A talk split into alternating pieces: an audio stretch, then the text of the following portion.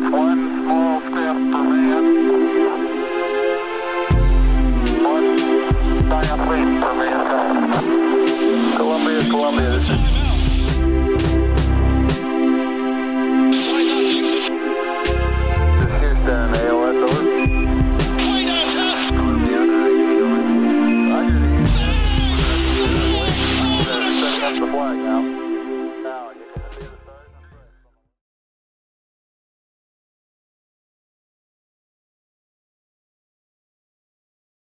Anthony Corbo, And I'm Kyle Maggio. and we got a nice little, uh, nice little wake up coffee pod going on right now. Uh, just getting into the groove of the day, and we have some, uh, some wonderful comments from the venerable Phil Jackson to discuss today. Um, let's just, since the last time we were uh, talking together, which was literally three days ago, there's been a lot that, uh, a lot that went down. We had. We've got Phil being all kinds of crazy, uh, spitting just whatever comes out of his mouth, and really just trying to put that nail in that Carmelo Anthony coffin.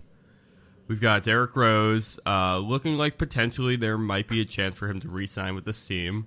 We've got Kristaps Porzingis trying to uh, distance himself, distance himself as far as he can from the team, going back to Latvia. We've got Melo with Instagram posts and uh, you know the typical back and forth between him and Phil. We've got Noah out for four to six months. I mean, where where's it end? I I, I have no idea. Yeah, I, I don't. I was watching the whole thing. I was uh, tweeting it, and um, the thing here's my thing with it is he didn't outside of saying Joakim Noah was young. Um, I didn't really find anything inaccurate, and I think that's what we have to kind of divide this or separate this a little bit is that there there was truth to what he was saying, and a lot of what he was saying is actually things that we would want to hear. For example, um, you know, hearing that they're rebuilding and embracing that, hearing that they want to get younger, hearing that they want guys who are more selfless and move the ball and play better defense. That's all things that we want to hear. So that's all good and well, but then when you include the context in which it is said, it, it was said in such a way to throw Carmelo under the bus. That's where all those answers stemmed from. It Of was course, yeah.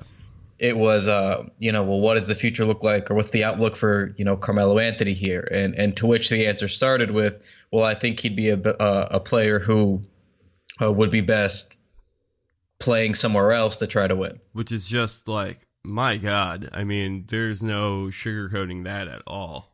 No, and and and that's and again, not even that is an issue. That's fine. We all agree. I think pretty much everyone, even probably Carmelo deep down at this point, understands I'm sure that. he does, but I mean, I'm sure it's not been no question for a while. But my God, that's like I've never heard a like a, a, a employer talk about an employee like that. You know, it, it's. I mean, yeah, you even had uh, Michelle Williams stepping in and talking about it. Yep. Um, it's just yeah. Or I'm I sorry, just- not Michelle Williams, Michelle Roberts. Yeah, and, and I, I don't know, because I mean that's again, it's all fine and well. These, these are true things, these are accurate things, but you're the president of this basketball club. You shouldn't be publicly tanking the the value of your star, and you're you're Right, basically just to get him out of there. just to get him out of there. I mean, that's I, I get I get it. Again, none none of uh, nothing that he said was really false. It's just the way that he did it. That's not when all eyes are. It wasn't even like a passing comment in, in a side newspaper interview. You know, it was it was the end of season presser. Every Right. eye is on him, and then he's throwing Melo under the bus, and then he says things like, "Well, we haven't been able to win with him on the basketball court." And in all fairness, while they may not have been super successful, they were still technically successful before Phil got here with just Melo. Right. So I mean, that's proven. They've given us the best season that you know we as fans have seen in, in a very, very long time. Back in 2013. I mean, that's still, you know, whether it was you know for real or not, that season still is, you know gives me a lot of, gives me at least something good to look back on in the last couple of years. It gives me some kind of joy from the Melo era. Well, yeah, and, and then even the year before that was the lockout year. They won 36 and 30, made the playoffs as I think it was the sixth seed. You know, Yeah, the they year got the their year kicked by the Heat and Shump went down, but you know that was it was still a pretty all right season for what it was. Yeah, the year before that they made the playoffs, lost to the Right. Celtics. I mean, they they still made the playoffs. They still that is a measure of success. And I mean, getting swept or, or a gentleman's sweep isn't fun, but it still counts. But but yeah, I mean, it's it was a mess. It, it was a mess to publicly say that kind of stuff about Melo. Pub, I, I mean, it, it's it's a discredit to. You're not going to be able to help yourself out. Now we got now you got to try to move him, and now what? I just, I just know that you know Melo has given the Knicks so so much over the years, and just so like you know he he's gotten. I mean he knows that his best chances are elsewhere, but I think you know when he signed this contract, he signed it with the intention of knowing that his best options might be elsewhere, and that when it comes to this crossroads in his career. Whether or not he wants to pursue those other options are going to be his. He wanted that to be his choice and to kind of publicly shame him for wanting to have that choice and choosing to go, you know, potentially one way or potentially another is really, um, I think really indictful on Phil. That's that's just not good. Uh, just not good team management, in my opinion. It's no, it's it's not. Again, I, I like the other things. There were things to take away from it that were fun, like the rebuilding, but I just don't see why we got to kick this guy while he's already heading towards the door. You can you can do it though. You can do it, but behind closed doors. You can say all of that behind closed doors, yeah. like like a normal franchise. Like RC, uh, what's his name? RC Buford. Buford, yeah. Uh, of the the Spurs would not have an end of season presser saying that it's time to move on from Tim Duncan like this. You know what I mean? Right, right. Oh man, but but that's the whole thing. That's the whole thing behind this whole Phil Jackson bullshit you know, it's this is what I mean when I think that sometimes Phil, like for all of his, uh, you know, success in the past in the NBA and everything, you know, he just looks like he's he's just playing the role here. You know, I'm not convinced he's learned a damn thing in the like three years he's worked this job for with the team. Um, he's like still consistently like making mistakes and being unprofessional to his workers, getting called out by you know the players' union. It's just I he just looks to me like he's just playing this game for himself and for no one else sometimes. You know, I have I just every day I seem to be losing more and more confidence in Phil Jackson. I didn't even know that was still possible at this point.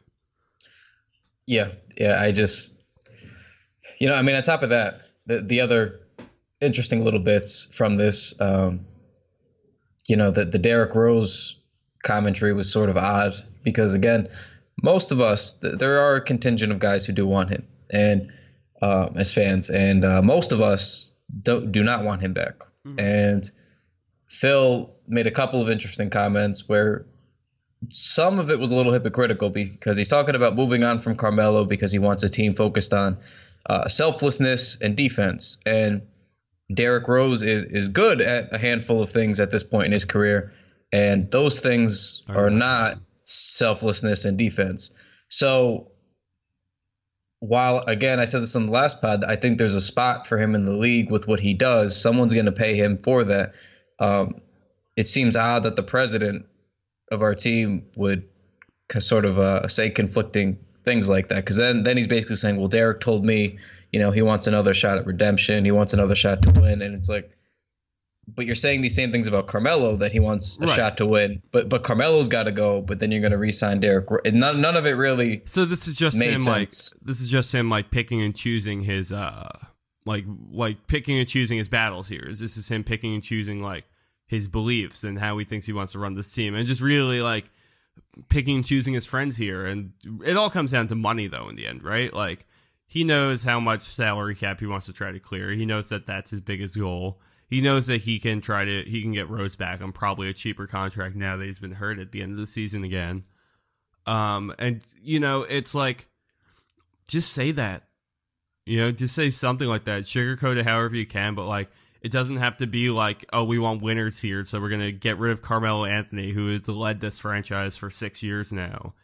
Uh, and we're gonna re-sign Derrick Rose, who skipped out on a game earlier this season and gave us, you know, only uh, you know, a limited version of himself on offense all season long.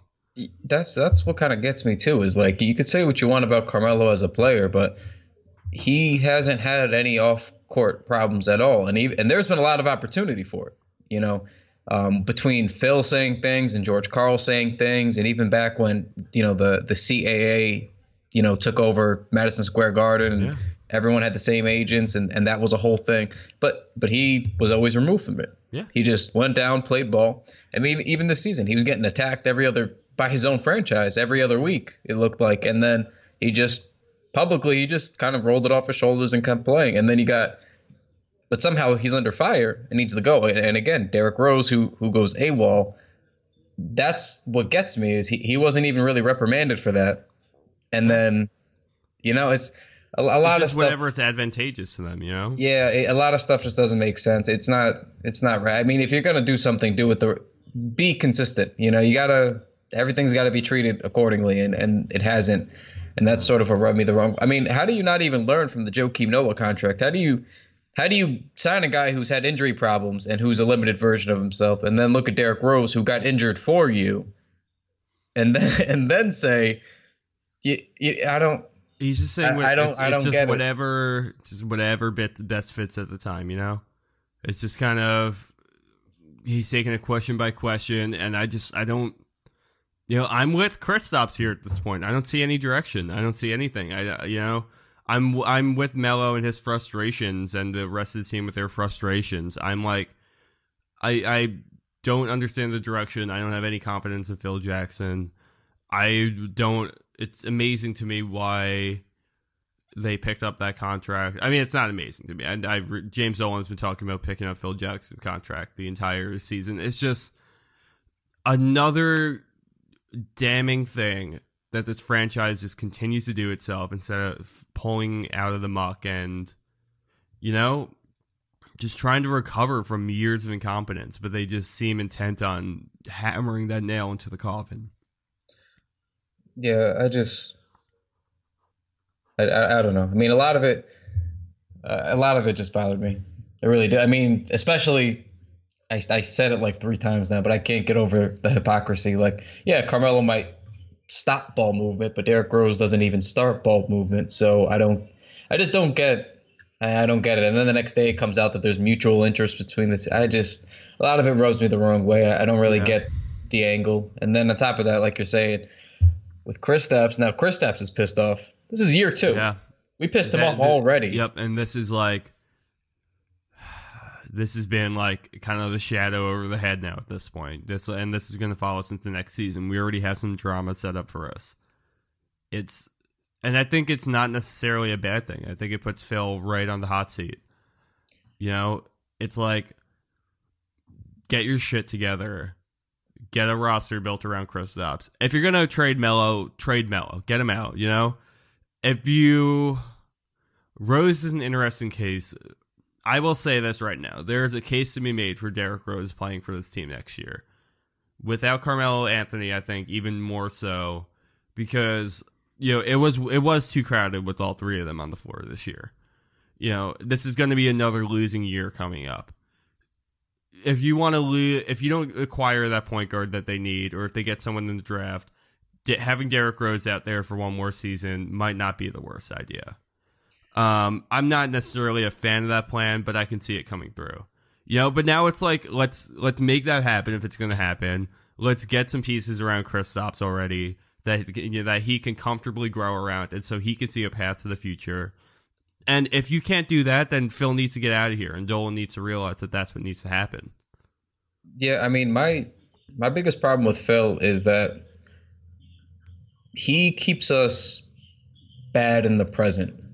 Is the way I'll word it because we've had bad GMs before, but the bad GMs have kept us bad in the present and bad long term. And Phil, remarkably, has only kept us bad in the present. Like we still have all of our draft picks, we have a ton of cap flexibility, so I, Yeah, you can't he's, really. he's still playing with fire here. I mean, Yes. you, know, you you say that, and then you look at the Joakim Noah contract.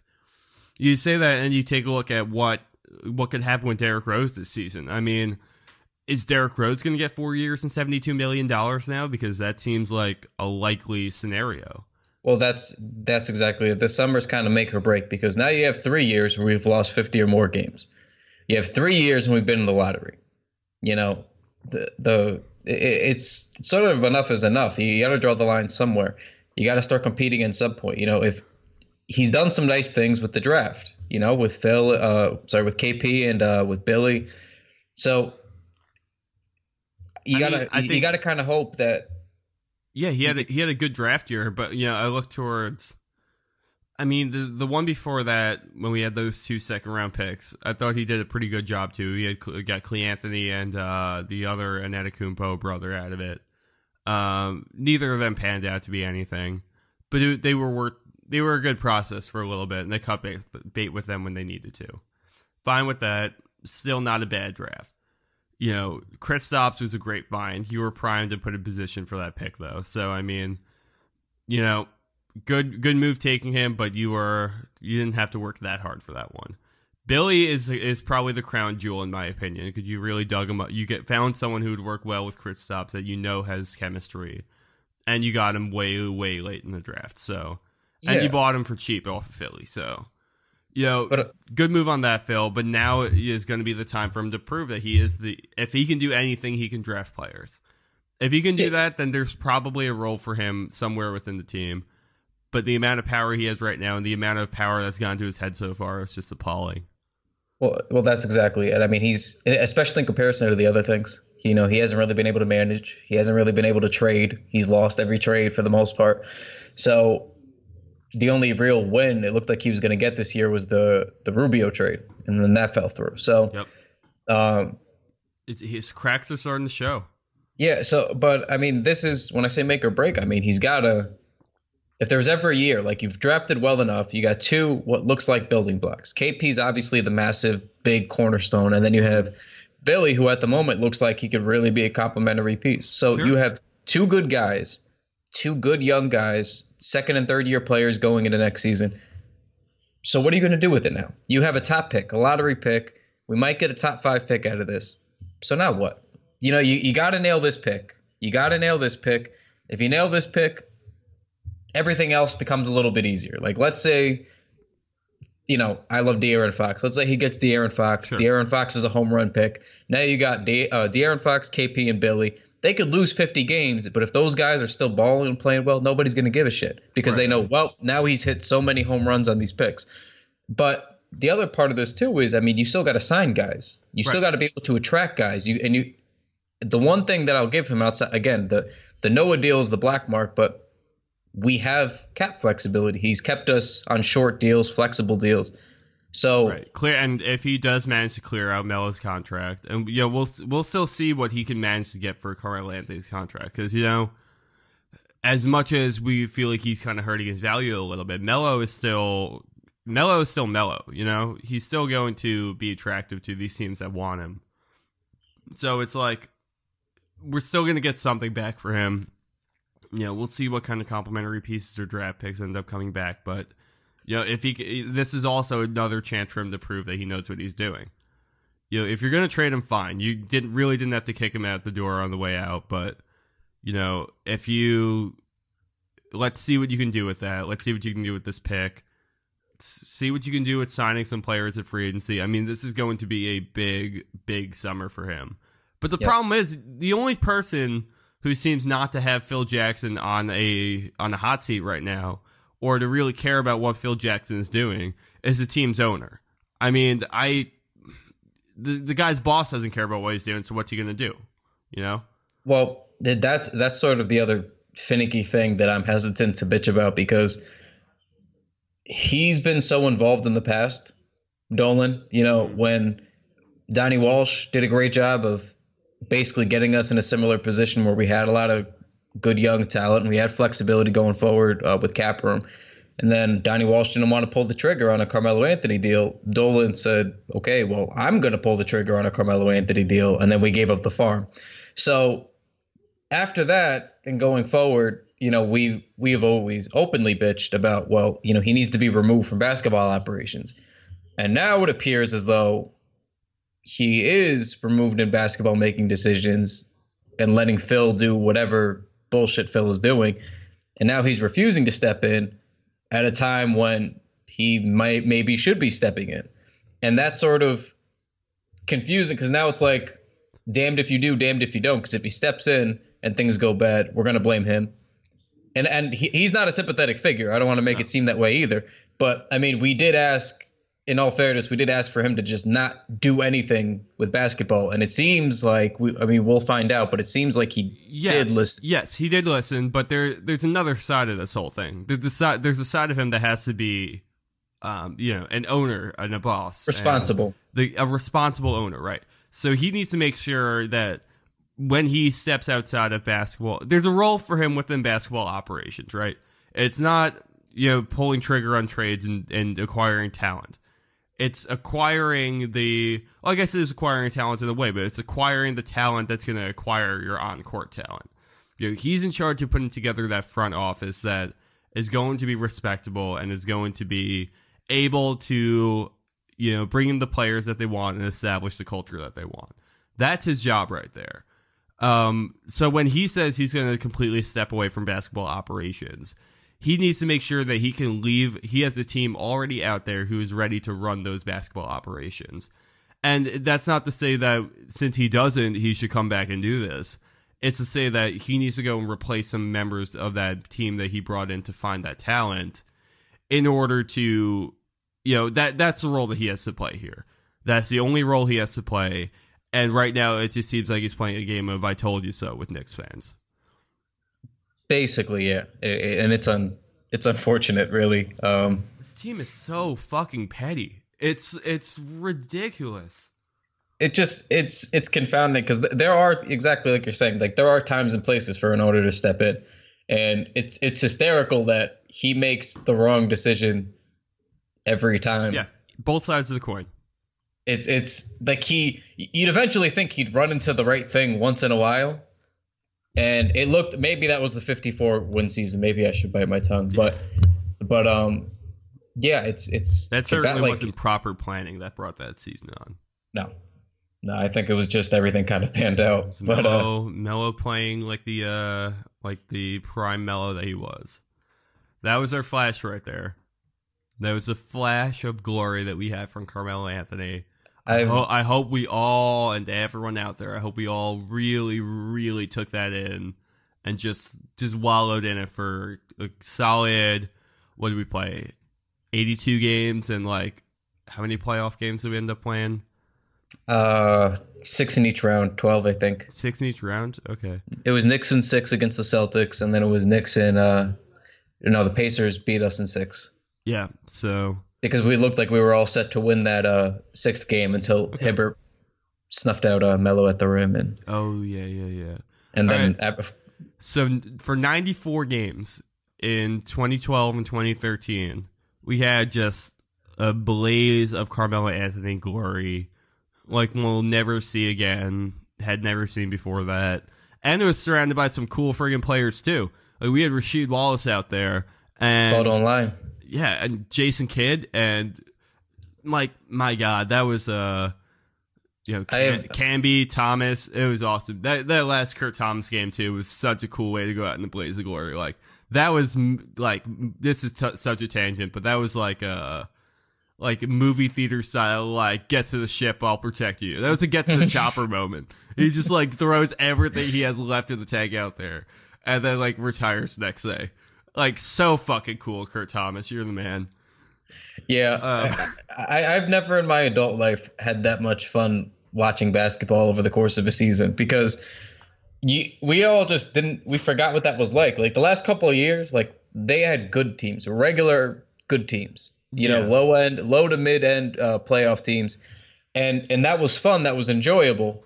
But like we got to the playoffs and knew like, well, we're probably not going to beat the Celtics the first year. We knew, well, we're really not going to beat uh, the Heat. That's a death matchup. And then and, And then of Rasheed course- Wallace came out of retirement, and the ceiling hit the roof. That's all it was. Yes, the ceiling was the roof, and and um, but it was it was fun. I had so much fun. I, even immediately after Game Six in the, in the second round, we lost to the Pacers. I I really I remember tweeting immediately after the loss. I wasn't even that angry. I was just like, you know what? That was the most fun I've had watching a Knicks basketball season in what feels like forever, and because it was. And I, I was actually very, very thankful. childhood, really. That's I mean, that was the most fun. Yeah. I think since I was yeah like eight or nine years old, that was the most fun I had had, and I was like, you know, really honestly, very thankful for that season because it kind of like I don't know, I haven't felt joy like that. It, it's different w- when that happens. It it really Right. And I mean the the pieces surrounding that team are like like that's what I'm talking about right there. You know, we had we had good, solid. We had Woodson was one of our best coaches of the last of the last, you know, of this era, of this century. Mike Woodson is right up there like top 3 or 4 Knicks coaches we've had in a long time. Um you know, and it's just like, you know, they went out there and they got the solid talent that they needed. They, you know, had solid pieces running the uh running the front office. And it was just that was uh still uh Grunwald there, right? yeah. Yeah, so Grunwald was running the uh, was running the front office, and he was you know acquired all the talent that we needed. Uh, didn't pull off any kind of you know super insane trades or anything like that. We had you know Melo doing this thing. We had prime or end of prime Tyson Chandler. Um, you know we had Amare contributing for all for whatever he was worth, and then a bunch of other guys just kind of chipping in. J.R. Smith even with six man of the year. Like you, we had guys who wanted to play for a coach that they really respected and a competent front front office that was running everything. We were, you know, we're not that far away from that. That wasn't that long ago. But just this whole this whole regime that came over and changed things out and just totally, totally shifted the culture of this team is like, I'm just like, what? Like, I, I'm just lost now as a Knicks fan. You know, I, I just can't seem to find any direction in this like cloaked, veiled front office that just seems Well- to be Steve Mills, Phil Jackson, Jim Dolan. Yeah, I mean it's because there is no direction. Unfortunately, we again it it looked like Phil was actually laying the groundwork for a good rebuild. He blew it all up. They got KP. They took a step forward. They won like what 17 more games the next year after they got KP. Very short, flexible, cheap deals with some vets. Now that's what I started to think was going to be the expectation going forward. That's why this year made no sense to me because it was like, well, you, you did the first two parts of rebuilding, I thought really well. And then what happened after that? I mean, then we even drafted uh, Willy, who ended up being a good pick. And then it's like Derrick Rose and Joe Key. Again, I, I got. Okay, I- yeah. So so taking a look taking a look at that, that's a real challenge, right? That's the you know, he did the beginning right. He he started rebuilding right. He even started at the very beginning pretty all right. You know, for whatever it's worth, he didn't get enough out of the Tyson Chandler trade, but he still got the two second round draft picks that he got on, you know, players with a decent amount of potential who looked like they could be at least a little bit NBA ready to play with Early and Antetokounmpo. Um, you know, everyone everyone liked those draft picks. You realize you could have gotten more for Tyson Chandler right now, but you know, you probably didn't need to take on Jose Calderon for so long. You know, Larkin was a bum.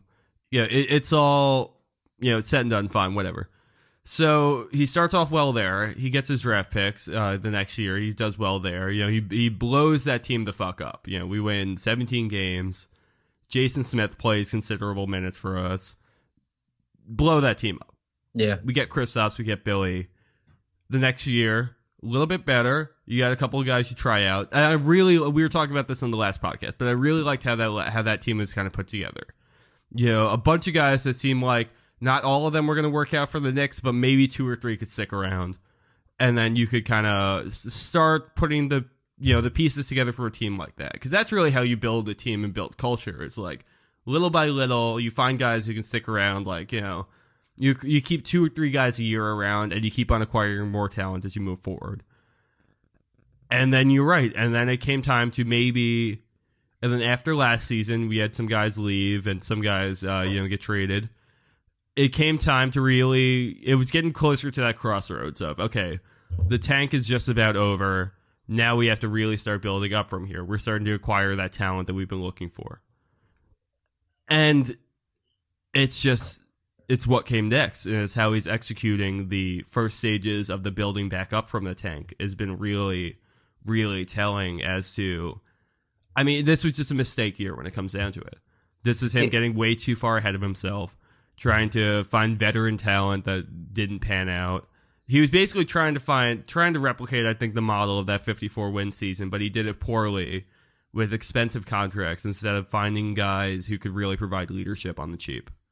It, it was just, I mean, I understand you got to gamble a little bit, you know. But it was like, You don't have to gamble on Joakim Noah after you know missing an entire season. yeah, that's what got me. It was like, I, I know you're looking for talent, and I know last year wasn't exactly the greatest free agency pool outside of Kevin Durant, but you know, it was like, like God damn, like at least do a shorter deal. Like do give him a two year max con, you know, whatever you could offer Right. for two years, something short, like a prove it deal. But like, e- even if it had just been Derrick Rose or just been Joakim Noah, I don't even think I would have been as mad. But it was like the combination of gambling on both of those two was like it was confounding because it was like the Bulls just had imploded the last couple of years because those guys weren't able to help and stay healthy and be good anymore. And it was like you're gambling on both of them. That's what confused me. You're gambling on two guys that fell out in Chicago. It that's where I kind of lost And it. the NBA is always about winning in new ways. Like it's always about, it's always going to be about you have, it's the league is constantly evolving, is what I mean to say. So it's like you're always going to have to find new ways to win. So why are you trying to beat the dead horse of the Chicago Bulls core from 2011 when the league has so clearly evolved in so many different ways since then? You know, it's like you know, you want to try something new and you want to try to get some proven veterans in there to win more games. That's fine.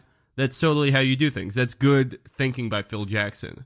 But it's awful execution by thinking that because a formula worked in 2011 when these guys were much younger and the game play was played in a pretty different way that they can go ahead and come into New York with a totally different supporting cast and replicate it when they're not even the main guys anymore.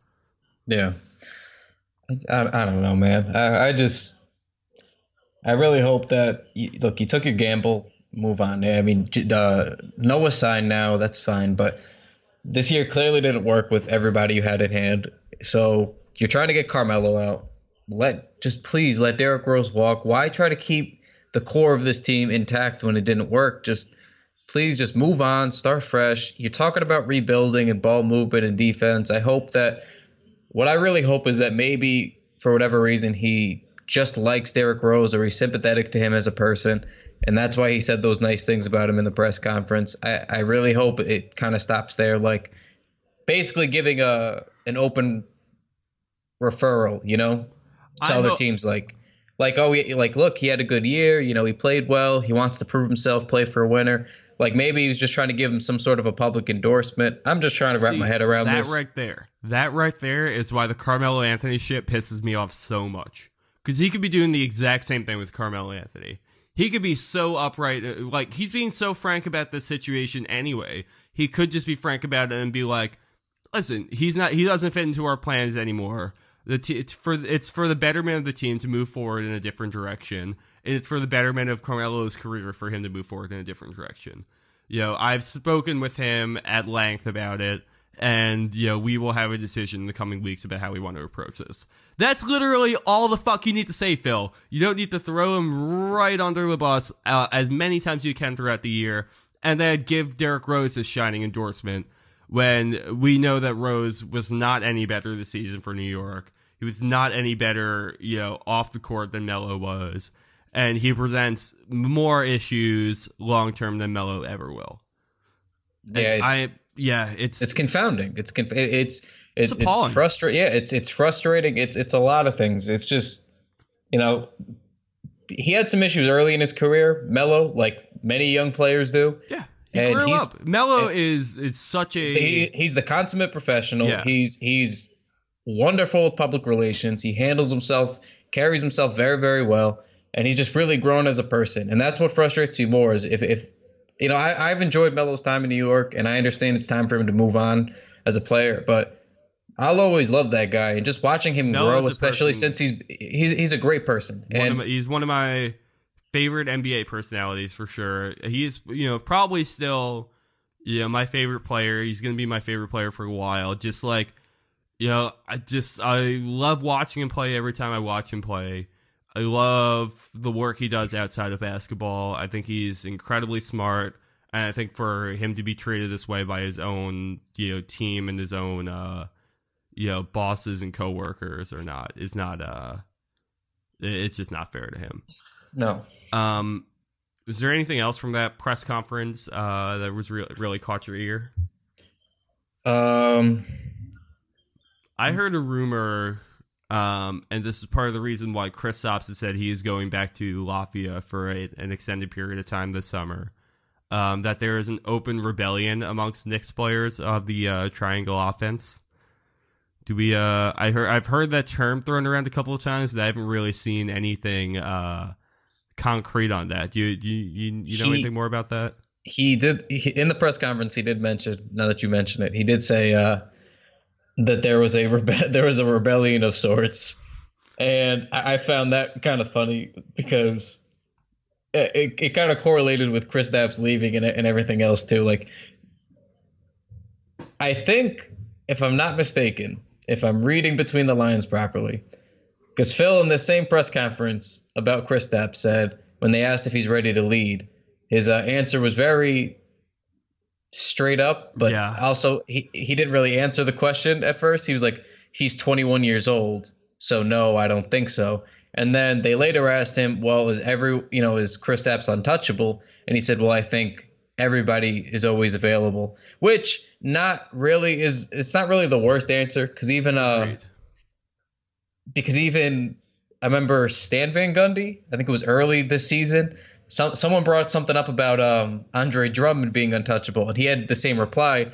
And then someone like was kind of taken aback by like, "Well, you would trade him?" And he's just like, "There's a price for everybody." Yeah, he's like, yeah. I think that's very that's a very fair way to put it too. I, I don't really knock Phil for saying that so much. Yeah, yeah, because that that one he was like, yeah, there's a price for everybody. He's like, I, I- he's like, you know, I can't say he's untouchable, and then someone's going to give me, you know, three first team All NBA players, Right. and then I'm supposed to say no. Minnesota's like, hey, we want to trade you, you know, we'll trade you Ricky Rubio for uh, for Derrick Rose, but it has to include, you know, Kristaps Porzingis, and we'll give you Karl-Anthony Towns. Like, I don't know, you probably do that trade. If I if we're doing Towns for Porzingis, you know, it, that's what it probably comes down to. But the you're right. There's no player who's ever untouchable.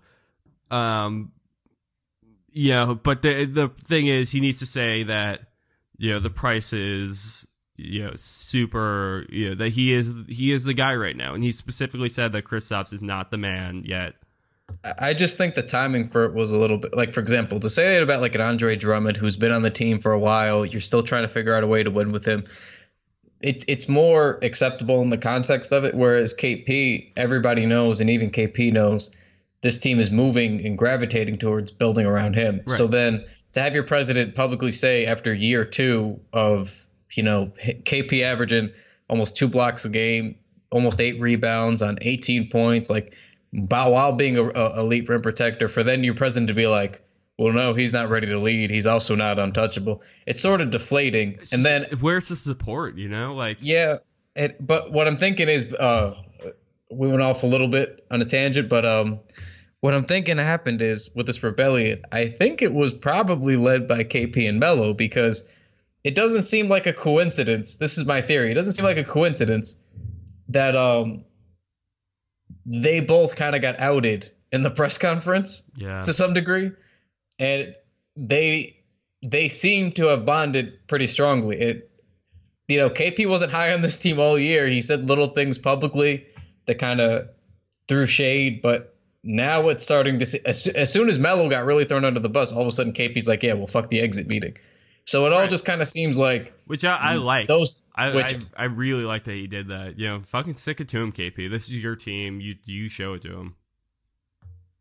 yeah so i I- i was kind of i was happy about that to some degree you know i think uh reed or somebody in the group chat brought up you know bomani jones said while i understand while he's mad doesn't he understand that the exit interview is kind of the place that you would go to vent and voice those frustrations which True.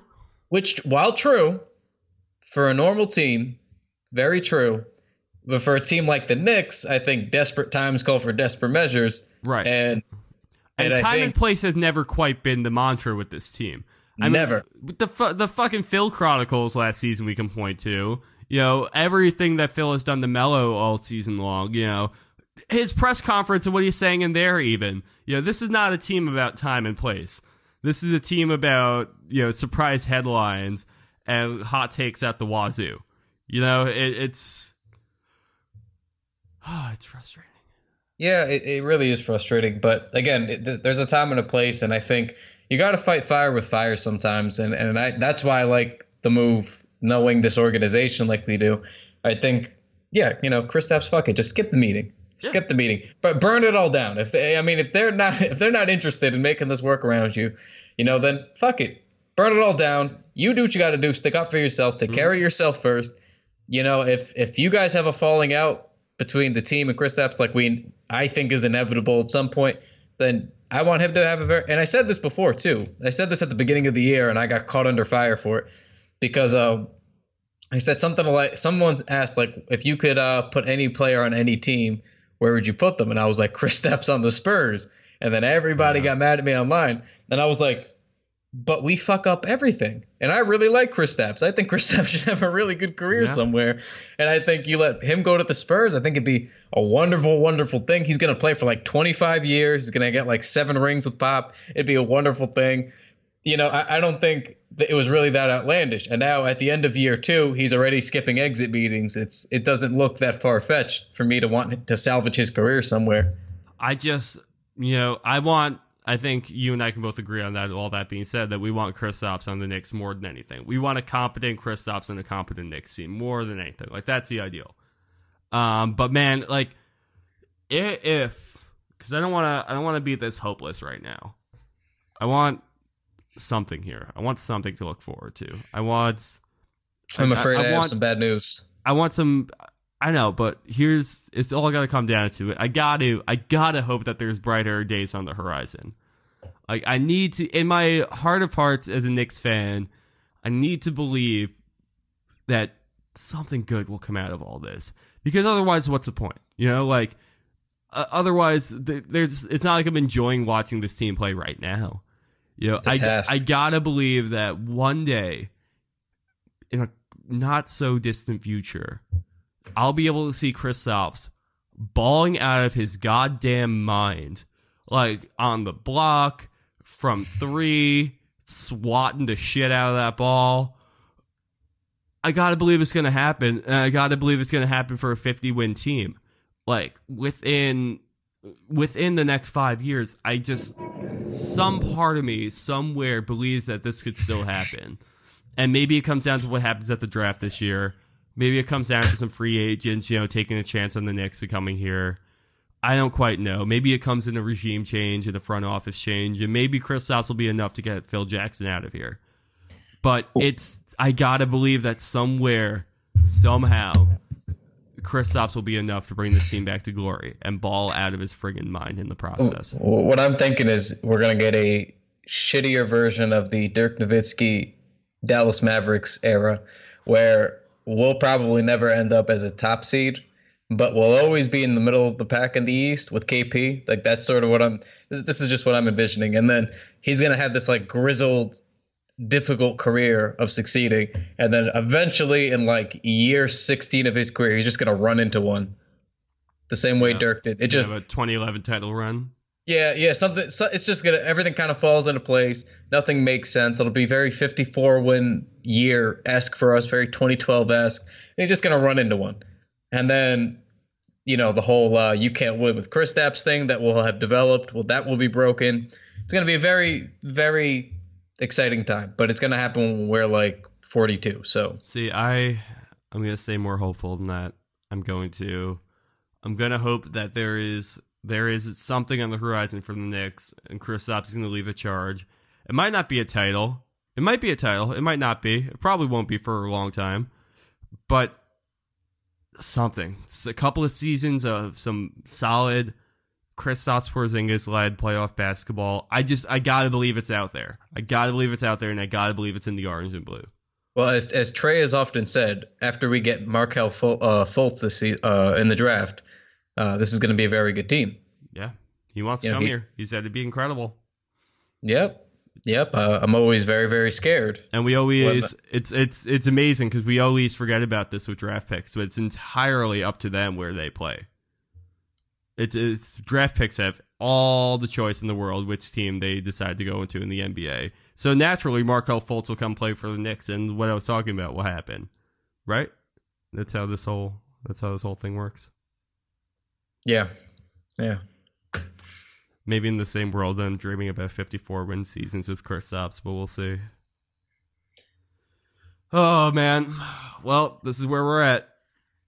This is it. I'm excited for the draft. I'm excited for the draft too. I, I really am. Um, Just need know, a little something to break this up. We're not in a good for- place right now.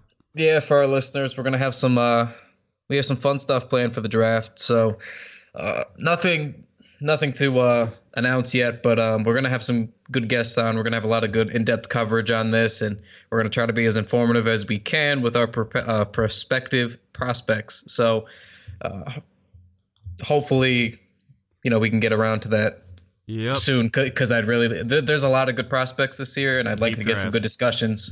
So It's a pretty good lottery, so that's what I'm saying, man. It's a pretty good lottery. The Knicks have a pick in it. You know, not sure where it's going to fall yet. They got a pick in it, and you know that's that's something. That's something to break it up a little bit. That's uh, and free agency is around the corner. There are chances for this team to start turning this thing around. They Yeah. really, really, really need to start playing their cards a little bit. you know, I'm just if we uh, I'm hold I, I got an odd, oddly good feeling, which probably means we're gonna get like the 13th pick, but I have an oddly good feeling that we're gonna end up in the top five. Hey, you're coming around. Look at that optimism. Oh, only because of the numbers. I just feel like just just off the the numbers and us kind of. I mean, yeah, we. I wouldn't say we got effed out of it, but we got KP, who looks like the second best player in that draft now. But you know, we got the fourth pick in that draft, and it's like, you know, I I think we're kind of due for for something to break our way. I mean, maybe not. It's also the Knicks, but we'll see. I'm feeling like a top five pick is coming. Oh, what is about the number with you? So- Three to five. I think three to five is coming. That's uh it's a bold prediction. I I wouldn't Yeah, I'm not too I'm not I don't think we're too far off with there. I, I would say probably five to eight is my prediction. Somewhere in there. I think that's you know where the numbers are showing, but you know, I mean could be a little above, could be a little below, but like I said, there's a lot of a lot of good players in this draft, and like we were talking about on the last episode, we just gotta go for who's best. I think you know, ideally, ideally, ideally, a point guard, but there's a lot, a lot of talent to be found. Um, all right, I gotta, uh, I gotta get out of here. I'm gonna work on some graphics. Get a, we got a TKW roundtable coming out today, folks. Uh, got some contributions from my man Kyle here. Uh, a lot of, a lot of end of season little nitpicky questions to, uh, to uh, finish answering. So to stay tuned for that. And we still got content coming out all week long. Don't think we're slowing down just because the next season slowed down.